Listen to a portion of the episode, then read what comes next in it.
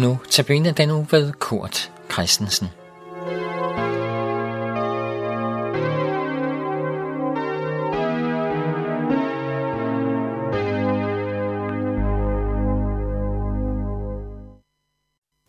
Dagens overskrift her i Notabene-andagten, det er populær eller elsket, og så et spørgsmålstegn bagefter.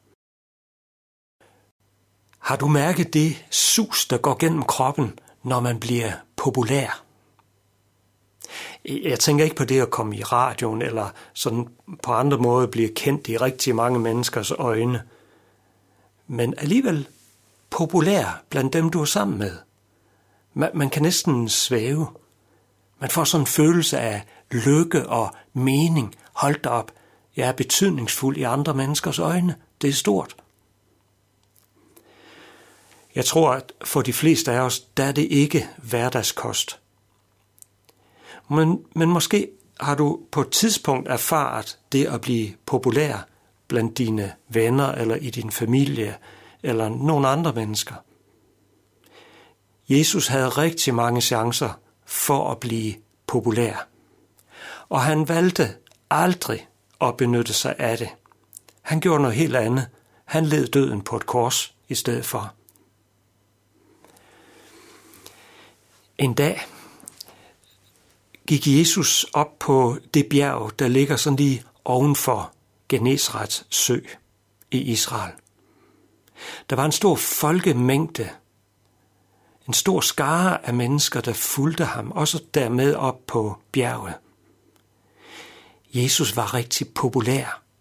De kunne godt lide, at han helbredte mange af de syge.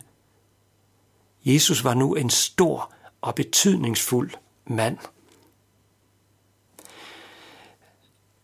De sad lige nu med sådan et helt aktuelt problem.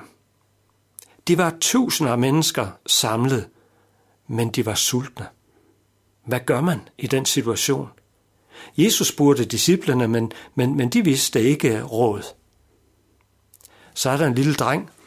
Han, han har en, en madpakke med. Han har fem bygbrød og to fisk og Jesus får lov til at bruge det.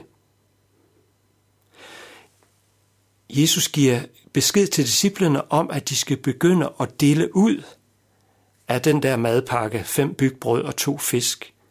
Og, og de deler ud, og de bliver ved, og det viser sig, at der er mad nok, så alle disse mange mennesker, de bliver mætte. Og bagefter så får de besked om at samle de rester ind, der er blevet til overs. 12 kurve fulde samler de. Og folk lægger mærke til det. De ved, hvad det er, der er sket, og de bliver ellevilde, og de siger om Jesus, han er sandelig profeten, som skal komme til verden. Vi kan læse om det i Johannes evangelie kapitel 6, det står i vers 14. Se, hvor populær Jesus er her. Han er sandelig profeten, som skal komme til verden profeten, sagde de. Ja, det var lige bestemt, hvad Jesus var. Det, de hentyder til, det er jo noget, der skete i gamle dage. Dengang Israels folk levede i ørkenen i 40 år, og Moses var leder for Israels folk. Da Moses tid var ved at være forbi, så sagde han til folket, en dag så skal der komme en profet ligesom mig. Når han kommer, så skal han tale Guds ord til jer. Og, og så skal I huske at adlyde ham. Da folkeskaren nu var blevet mæt, deroppe i de øde egne, i bjergeområdet oven for Genesrets sø, så sagde de til hinanden, her er han – her har vi ham, der er Moses efterfølger. Ham Moses kaldte for profeten. Det kunne de godt huske, at Moses havde sagt, men de havde allerede glemt det Moses også sagde. Når han kommer, så taler han ord fra Gud, og derfor skal I høre efter, hvad han siger. Nej, nu tænkte de i stedet, prøv lige se, han gav os mad, og vi blev mætte. Jesus giver os noget mere af det profeten Jesus, han skulle være deres konge. Det er jo det, de ønskede. Tænk, så kunne de få mad hver eneste dag. Mad for maven. Og, og de skulle ikke have alt det besvær med at købe ind og lave mad og vaske op og alt den slags. Jesus var populær. Han er sandelig profeten, som skal komme til verden. Ja, Jesus var den profet, Moses havde talt om. Han talte ord fra Gud, og alle burde høre, hvad Jesus siger.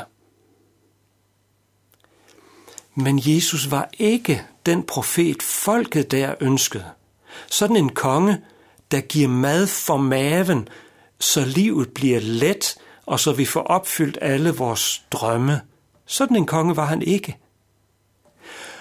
Hvorfor var det, at Jesus ikke ville være populær? Det er fordi, det er løgn. Det er ikke sandt, men det er løgn. Folk ville, at han skulle være en anden end den, han var. Og det er ikke sandhed, og heller ikke kærlighed. Jesus ville være den, han var. Det er sandhed, og det er kærlighed.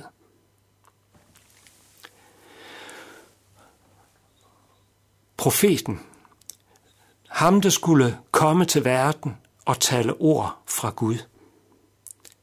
Han er også kommet til dig. Det er ham, jeg fortæller dig om her i radioen. Jesus prøver ikke på at blive populær hos dig. I stedet for, så er han kommet med nogle gaver til dig fra Gud. Vi kan sætte ord på. Det er liv og håb. Det er lys og glæde. Det er fordi Jesus elsker dig. Og Jesus vil elskes af dig. Vi, vi elsker Jesus, når vi tror på ham. Når vi har det sådan, at vi ikke kan undvære ham. Det kan godt være, at vi gerne vil have brød, ligesom folk dengang gerne ville. Det kan godt være, at vi gerne vil leve et liv, der sådan er let. Men Jesus er kommet for at give os det, vi virkelig har brug for. Jesus giver os Gud. Et liv, som døden ikke kan tage fra os. Et håb, der lyser også ind i stuen hos dig. En kærlighed, fordi han har plads til dig. Lad os bede. Herre Jesus, tak for dine gaver. Tak for livet og alt, hvad du hjælper mig med. Jesus, giv mig fællesskab med dig selv. Lad mig være din. Og lad mig høre, når du taler ord fra Gud til mig. Amen.